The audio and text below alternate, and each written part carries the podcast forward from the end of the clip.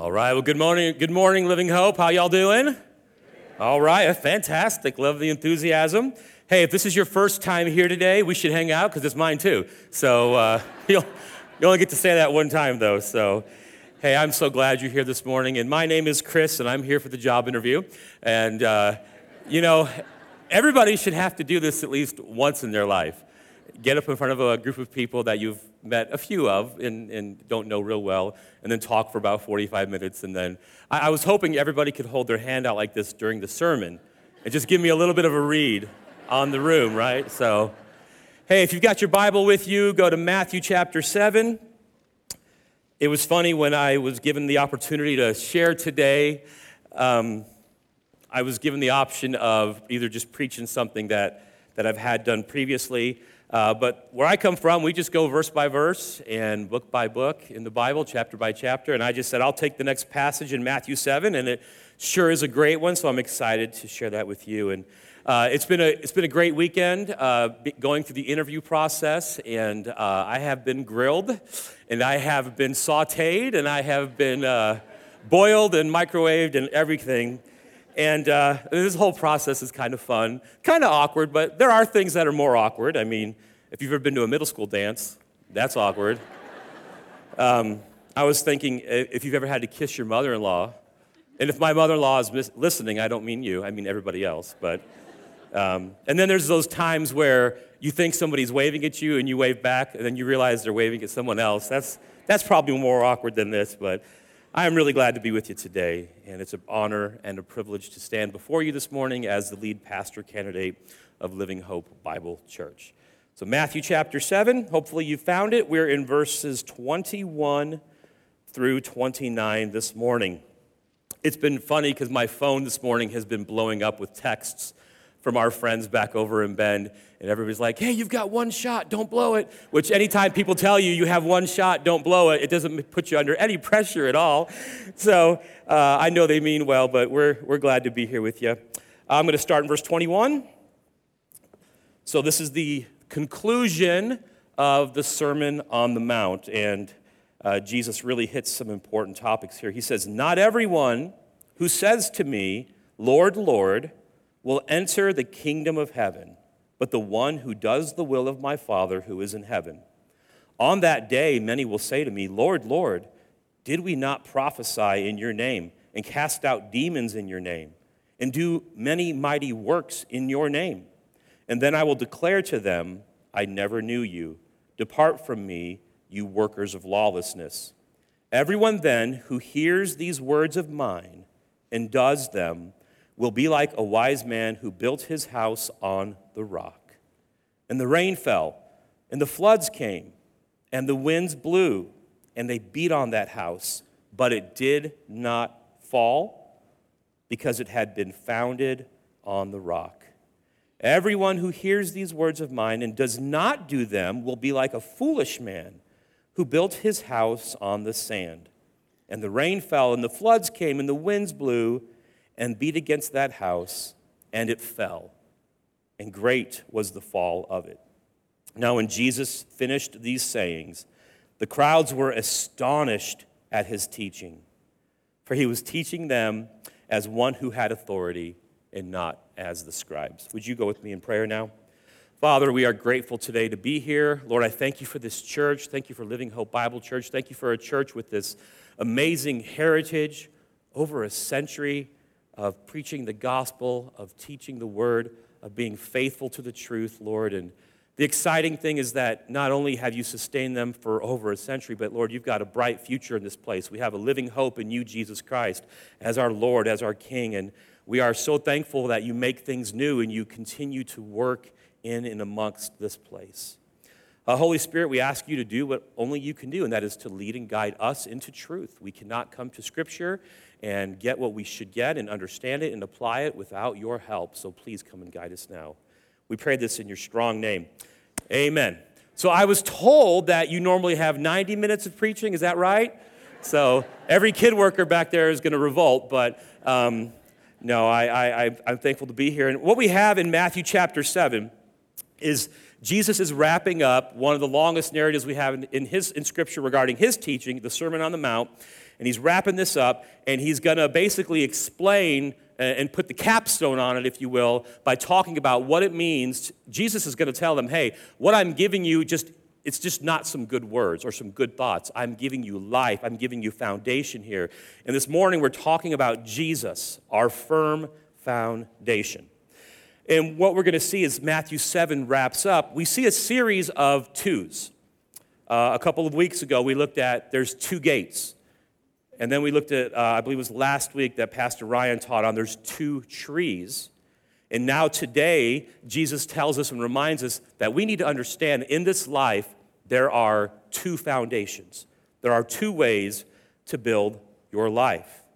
The two gates, the reason that's first is because the two gates represent how we come into faith. The two gates represent the start of our faith. That's why Jesus warns them. He said, Hey, the, the path, the gate is narrow that leads to salvation. And the path and the gate that lead to destruction is wide, and it's the easy path. So that the gates represent the start of our faith. Now, last week, Ryan talked about the two trees, right? Because a good tree is going to bear what kind of fruit? Good fruit, true fruit, real fruit.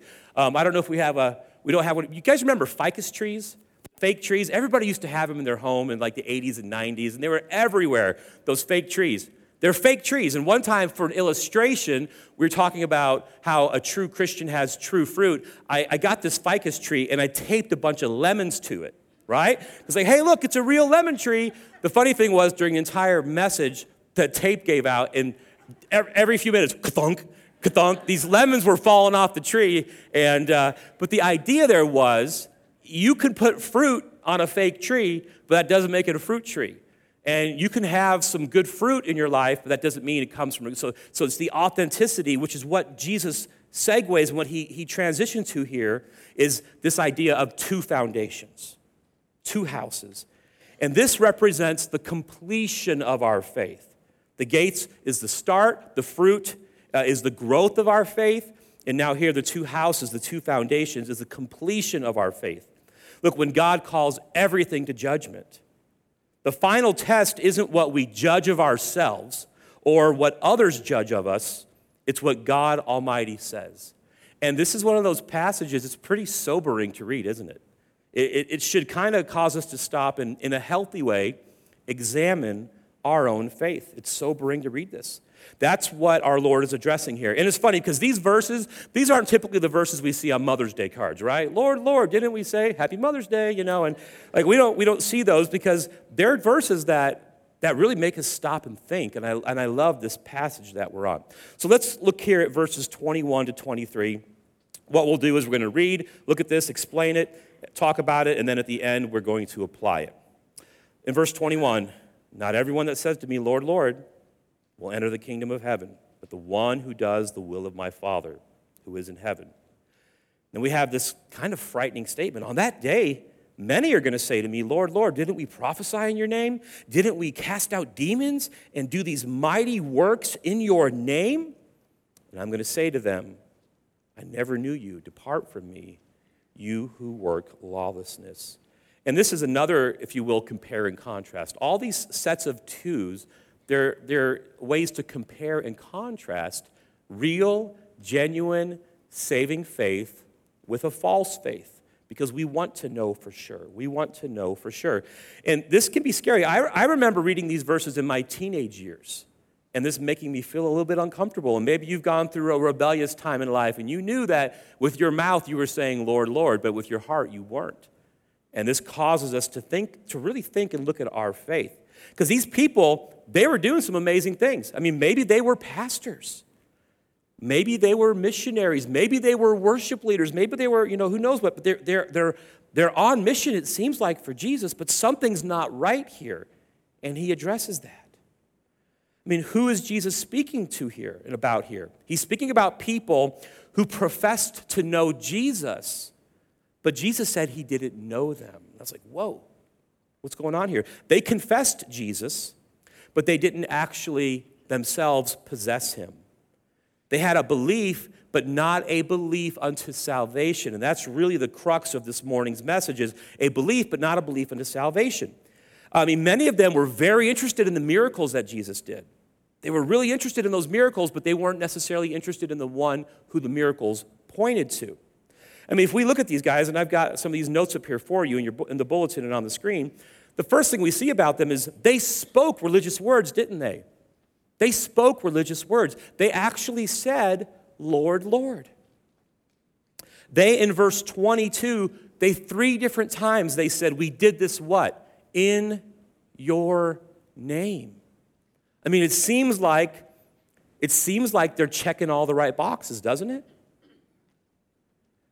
And, I, and it's interesting to see people do things in, the, in Jesus' name. You ever see these entertainment award shows or this kind of thing, and some guy comes up and he wins an award and he gets up, he's like, I want to thank the man upstairs, or I want to thank God. And, and you're thinking, well, that's interesting because that movie that you're getting that award from pretty much broke all Ten Commandments, you know?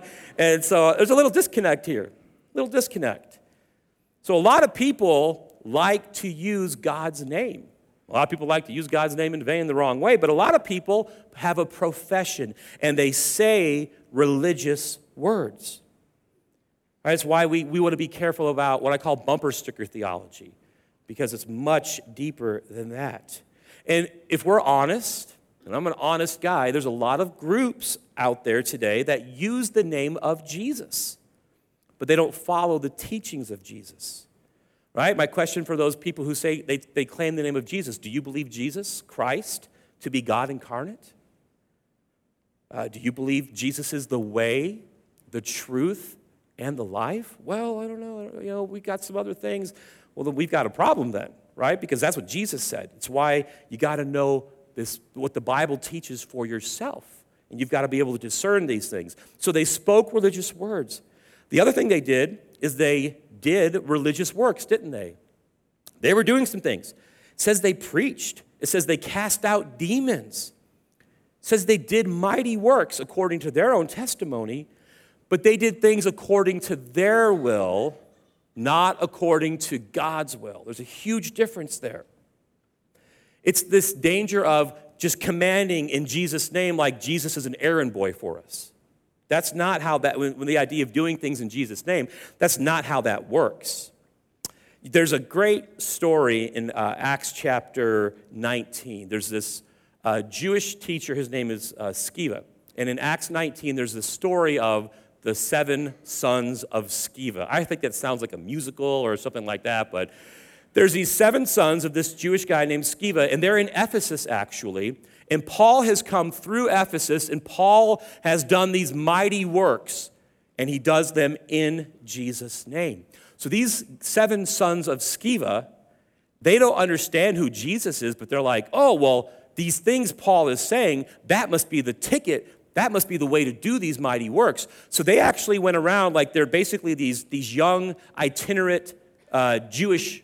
Uh, uh, um, you they would cast out demons and stuff, and, and they would go around and they would say, Well, uh, in the name of Jesus, who Paul preaches, I command you to come out. So they're, they're doing exorcisms, basically. And they obviously have some degree of success. But they eventually work their way up to a situation that calls them out. You know how, like, when you play a video game, at the end of the level, you face the big boss at the end of the game, the really big bad guy? Well, in this story, they come to a situation where they can't just slap Jesus' name on something and see it effective. So they command this demon to come out of someone, and the demon speaks back to him. That's the point you run, right? That's the point you run. And this demon says to them, Jesus I know, and Paul I recognize, but he literally says, Who are you? And this demon goes on to literally beat the pants off of them. It says, because they flee naked and ashamed.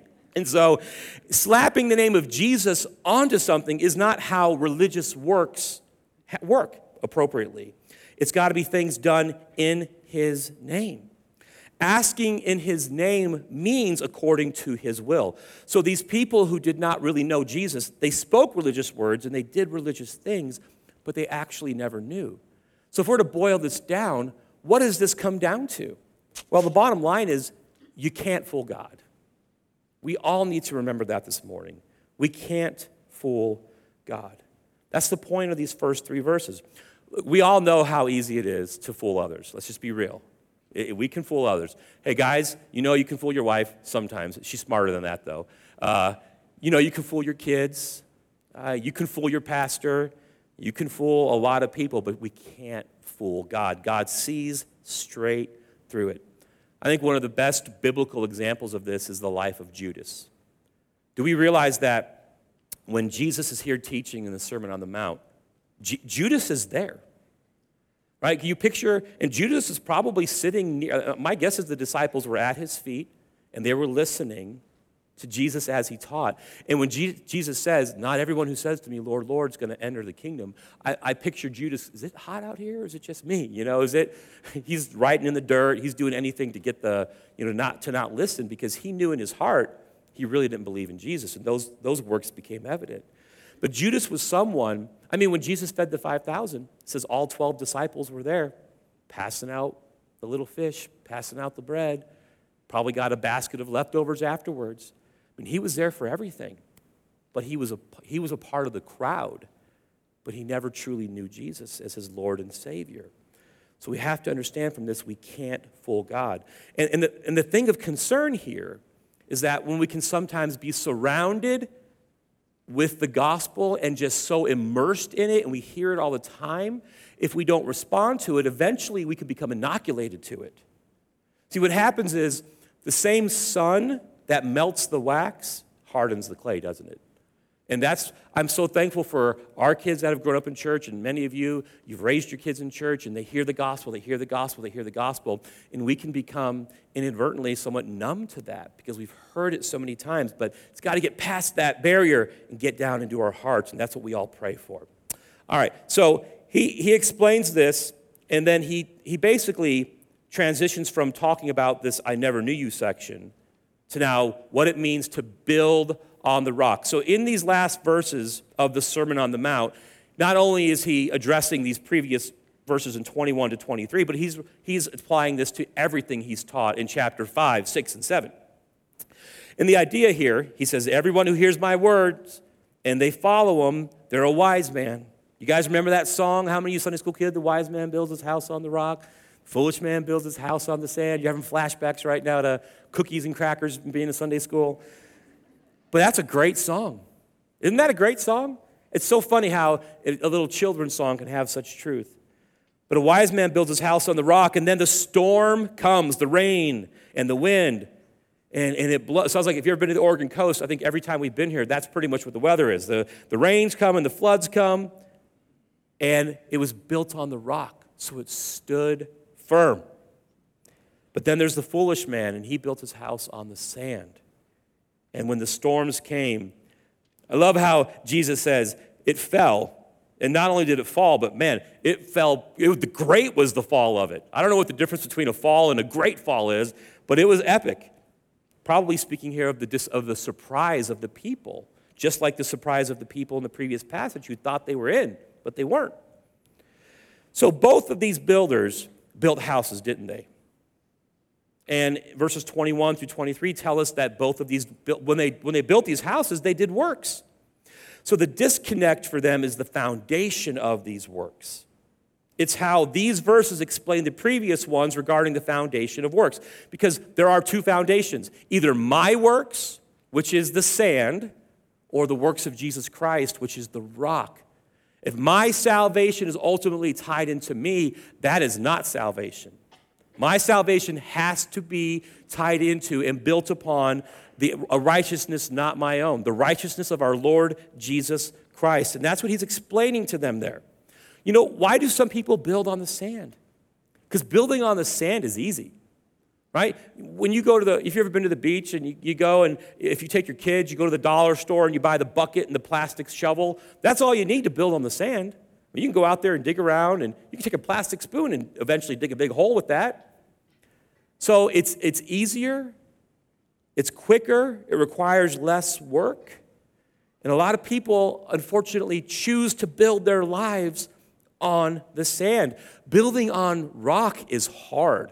Now, where we live over in Central Oregon, there's about a quarter inch layer of dust in Central Oregon that's on top of rock when we moved there, previously, I, I loved to garden and, and, and I don't know why, but I love to grow vegetables and plants and stuff like that. And boy, you don't even need a shovel in Central Oregon because you literally, you, you get past that quarter inch layer of dust and it's clang and, well, I'll try over there, clang and over there. It's, it's crazy. The whole thing is rock. So when they build homes, it requires a tremendous amount of excavation and it requires a tremendous amount of work to lay footings and things like that because it is on the rock. But boy, those homes stand firm.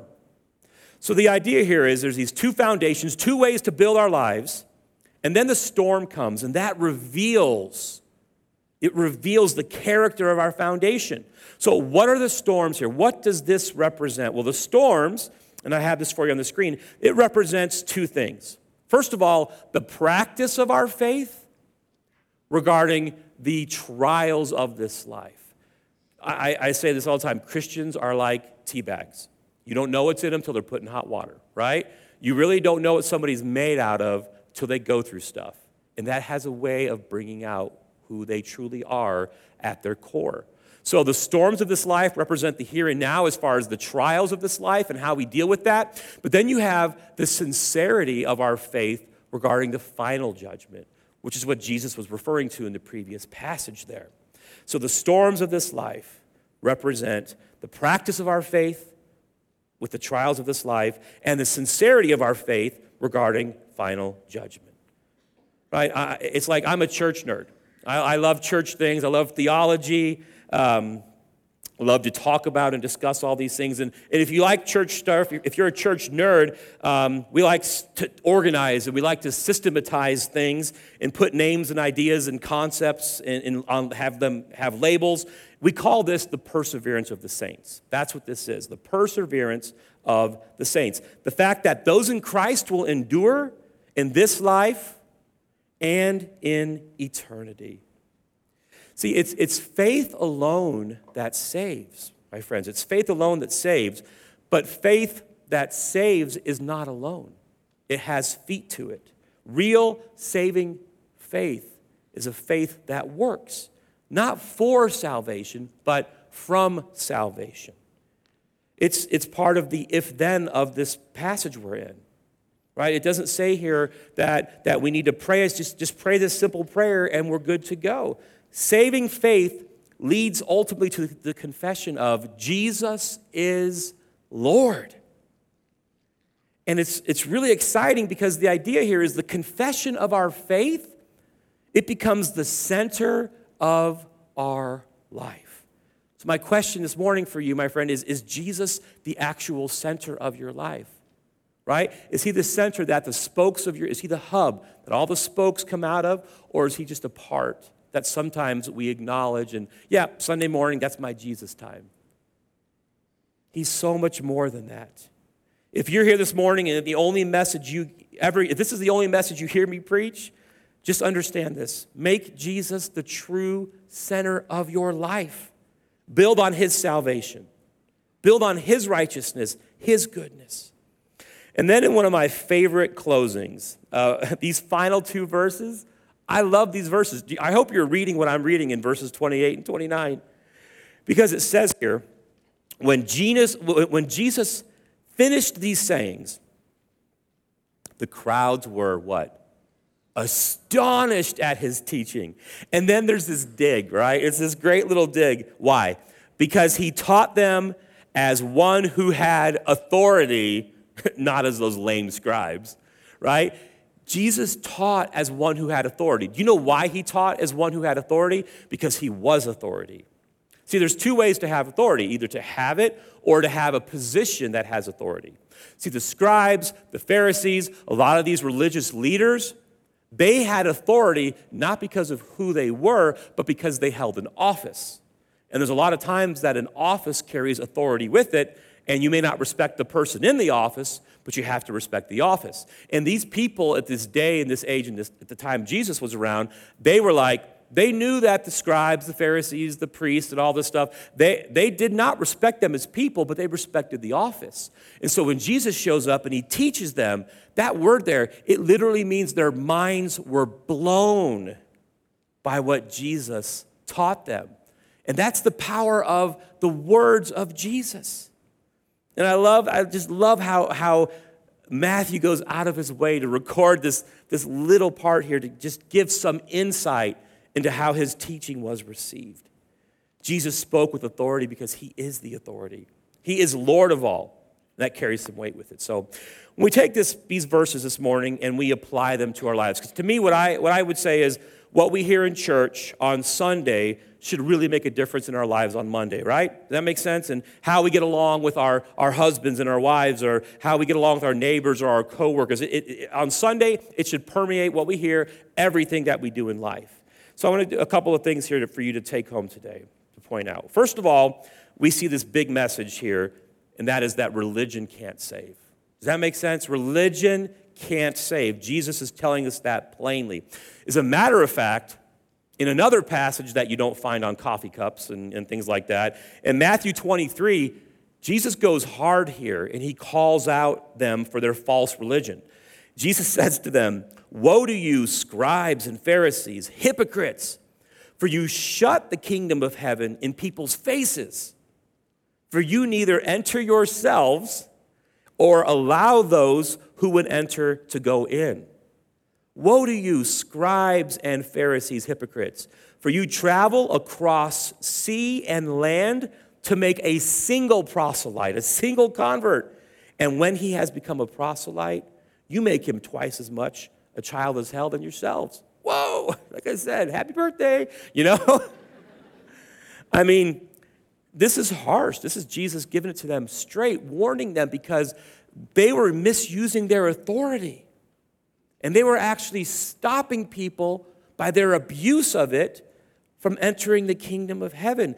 And what he is driving home is this idea that religion can't save. I mean, he throws down hard here. These guys were all about themselves. The, at the beginning of, of Matthew 7 21, same idea with these guys who professed in Jesus' name, but they didn't know Jesus and he didn't know them. That same idea. Uh, that, that's what he's teaching us here. I mean, these guys were about themselves, and they abused this religious system to lift themselves up. See, salvation isn't just knowing the right things uh, or knowing the things about people, right? And the right people doesn't mean you even know them. This, we, we see this phenomenon, I'm sure you're aware of it. This, we, we hear this word a lot, it's becoming quite a buzzword in Christianity of deconstruction. How many have heard of deconstruction? Okay? It's this idea of people who at one point walked into faith and then they walked away from it. They, they knew the truth, and, and, and we're seeing this with a lot of not just young adults, but we're seeing it with people who've been in ministry for years. We're seeing it from pastors who served faithfully for decades, some of them. And they're like, you know what? I'm done. I don't believe any of it. I'm just walking away. And it's unfortunately even becoming kind of a fad for people to not just to do it, but then they get all over social media and they are so excited to tell everybody else how, yeah, I'm walking away from the faith. I don't believe any of that stuff anymore. It's becoming en vogue in a lot of ways. But this idea of deconstruction, it's people who are like, yeah, I tried it. I tried it, but I failed. And, you know, if I'm not good enough, then I'm out. It's this idea of they never actually trusted Jesus. They trusted themselves. Matter of fact, our, our friend John, 1 John 2.19, the Apostle John would write, and he says, they went out from us. Why?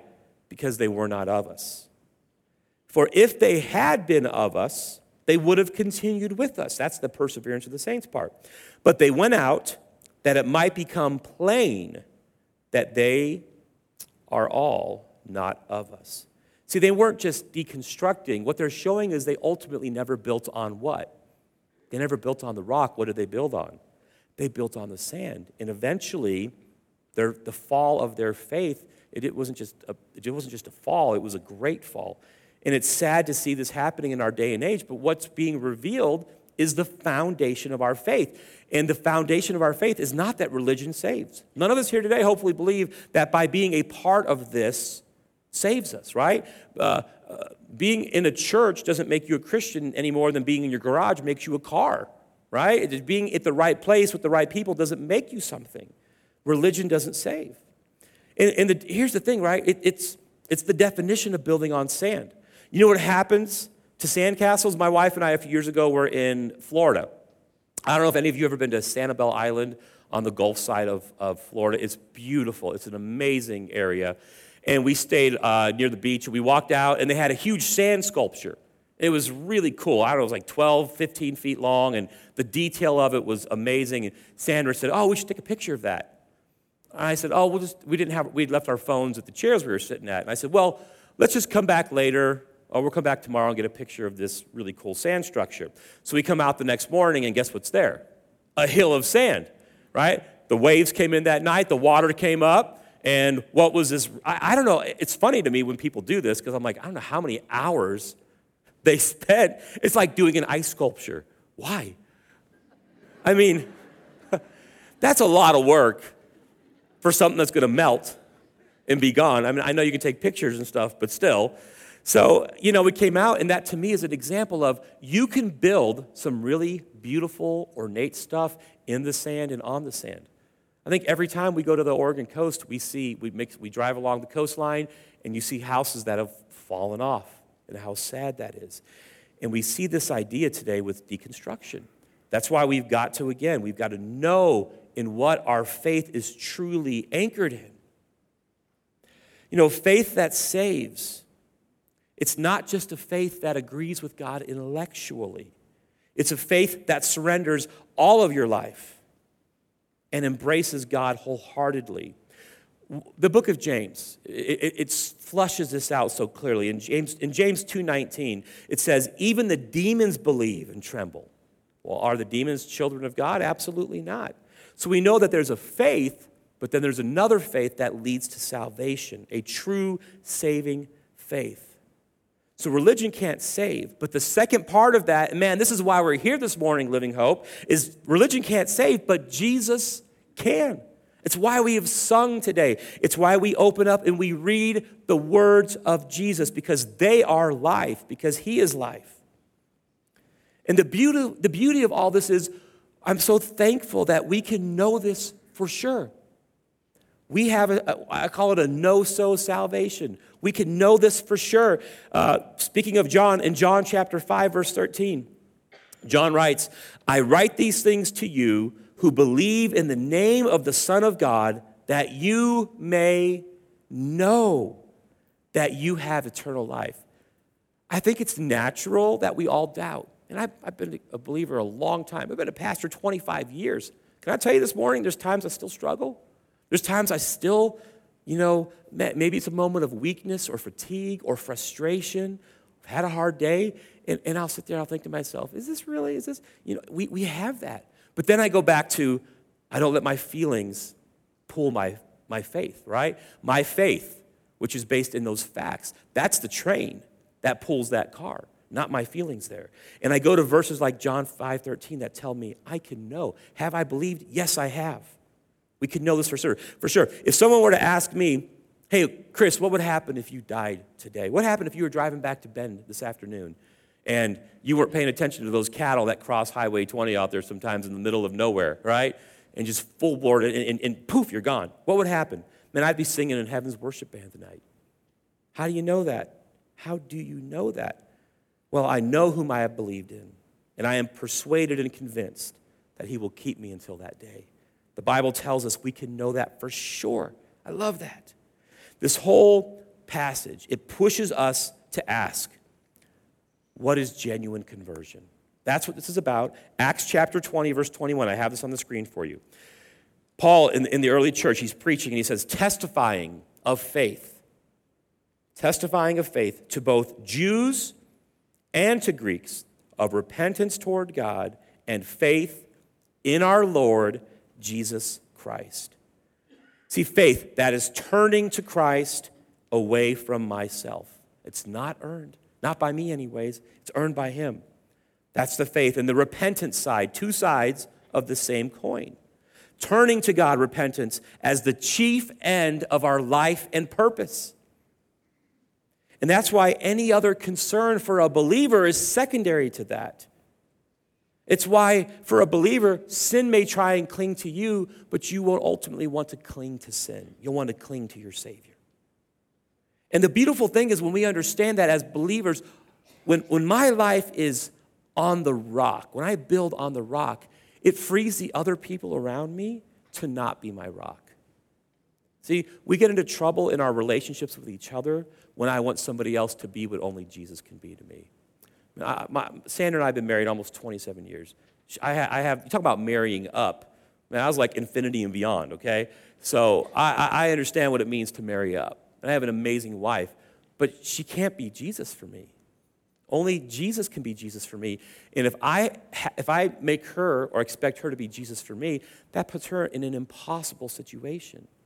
And I'm thankful for our human relationships and what God does for us, but ultimately, that's building on sand. If you're building your meaning for life into other people, it's beautiful how it's all tied together here. See, the good news of the gospel isn't that if you come to Jesus, you get whatever you want. The good news of the gospel is you get Jesus. That's what's awesome. So religion can't save, but Jesus can. This next thing we see here, and y'all know what I'm talking about with this, our faith will be tested. How many of you know your faith's to be tested? It is to happen. You're to go through it. And I always like to say, everybody probably in this room right now, you're either going through a tough time right now, right? You're either coming out of a tough time. And if those aren't your story right now, then guess what? You're about to go through a tough time. That's just the roller coaster of life. I would love to find a way to avoid all the trials, all the storms, all the, the people say, Where'd you go to school? The school of hard knocks. Man, we all go through that. We all, we all, we learn so much about ourselves and our faith through that time. Our faith is going to be tested. That's why Jesus says the storms will come, the trials of life. None of us get to escape that. And it happens multiple times. There's going to be times where you're going to say, I can't do this. And you're right. On your own, you can't do it. Maybe God is mercifully and kindly telling you, you're trying to do this in your own strength. I love you. I'm showing you. You, you need me to go through this with you. Right? That's why Jesus told his disciples, when I leave, I'm going to send you the helper, the Holy Spirit, the comforter who's going to come and he's going to guide you in truth and he's going to support you and get you through this stuff. Right? It's, it's one of the things, right? Not, when you build on the rock, not only is your eternity secure in Jesus, but in this life, he's with you through it all. He says in Hebrews 13, I'll never leave you nor forsake you. So if you know that, and there are times you feel like, Where are you, Jesus? I feel like we're playing hide and seek. Where are you at? Because I, I don't feel you, I don't see you. He's there. He's there. We've got to trust and believe in what he has said. And finally, in closing here, this deals with the last couple of verses. And again, I love, I love the, these close, this, this close. The idea here is this people need the words of Jesus, not the wisdom of man. I think it's always funny to go to bookstores and some of the biggest self, some of the biggest sections at the bookstore are the quote unquote self-help section, right? I mean, I believe we should be working and active to be the best version of ourselves we can be, but ultimately, it's not man's wisdom, it is the words of Jesus that changes lives. And that's what these last verses deal with. It, look, if Living Hope Bible Church is going to reach the greater Boise area and the Treasure Valley with the power and the gospel of Jesus, we need the words of Jesus. Because Jesus plus anything is not really much, is it? Because it is all about and it is all founded on Him. It's why we need to teach and preach the Bible. Not just things about the Bible, not just to talk of the ideas and to learn facts and to learn things about the Bible, but as Paul would say, to preach the word. You got to build on the rock. I love that. Again, so many truths we can really learn in life. You go to Sunday school and you listen in there. Man, that's what you need. That's what, that's what we need. We're going to wrap up here and we're going to sing about this truth as we close our time together. We're going to sing a song that I asked Matt and the worship team to sing called Build My Life. It's actually one of my favorite songs. Um, it's such a, it, it ties in perfectly with what we've preached today. But the idea of this song is build your life on Jesus. I want you, to, when I pray here in a moment, I want you to think in your own heart, right? You say, well, I know Jesus, I, I'm good to go. But are you truly, are you submitted to him? Do you acknowledge Him in your life as Lord? Are you building on that rock? When we sing this song, the bridge to this song, I will build my life upon your love. It is a firm foundation. I will put my trust in you alone, and I will not be shaken. Man, we all realize over the last couple of years how quickly things, our little snow globes can get shaken up, can't they? We've been living that. I mean, these last couple of years have been a wake up call for a lot of us about church, about what matters, about how we live life, about the fact that we can think we got all our ducks in a row. All it takes is one morning you wake up and, whoa, what's going on? Like, that's real for us. So build our lives on the rock. Let's pray. Father, I am grateful to be able to stand up here right now and to share this truth with such amazing people here at Living Hope. And God, my prayer is that at the end of the day, Jesus, you would be magnified, that you would be lifted high, that much would be made of your name. I love the name of this church, Living Hope, because Jesus, that is who you are. We don't just serve a God who is off in the distance somewhere, who doesn't care about his people. We serve a God who is a part of our lives. He's a part of what we're doing. He's a part of our joys and our struggles. And Jesus, you're the rock that we are to build on. Thank you for your patience with us because a lot of times um, we, we, we are just prone to wonder. Like the old hymn says, prone to wonder, Lord, I feel it. Prone to leave the God I love. And we look at the sand and we think to ourselves, oh man, that'd be so much easier to do. But Jesus, you are our rock, and you're patient with us, and you're kind. You work through all of our, our issues, whether they be pride or sin, selfishness, just all the things that cause problems in this world. But you love us, and you're patient through it all. Grateful for that. Lord, I pray that you'd bless this church in a great way. And Lord, we, we're thankful that your hand on this place is not just in the past, it's in the present, and it's in the future. We thank you for that. You're such a good God, and we love you. Jesus, we pray all this in your strong name. Amen.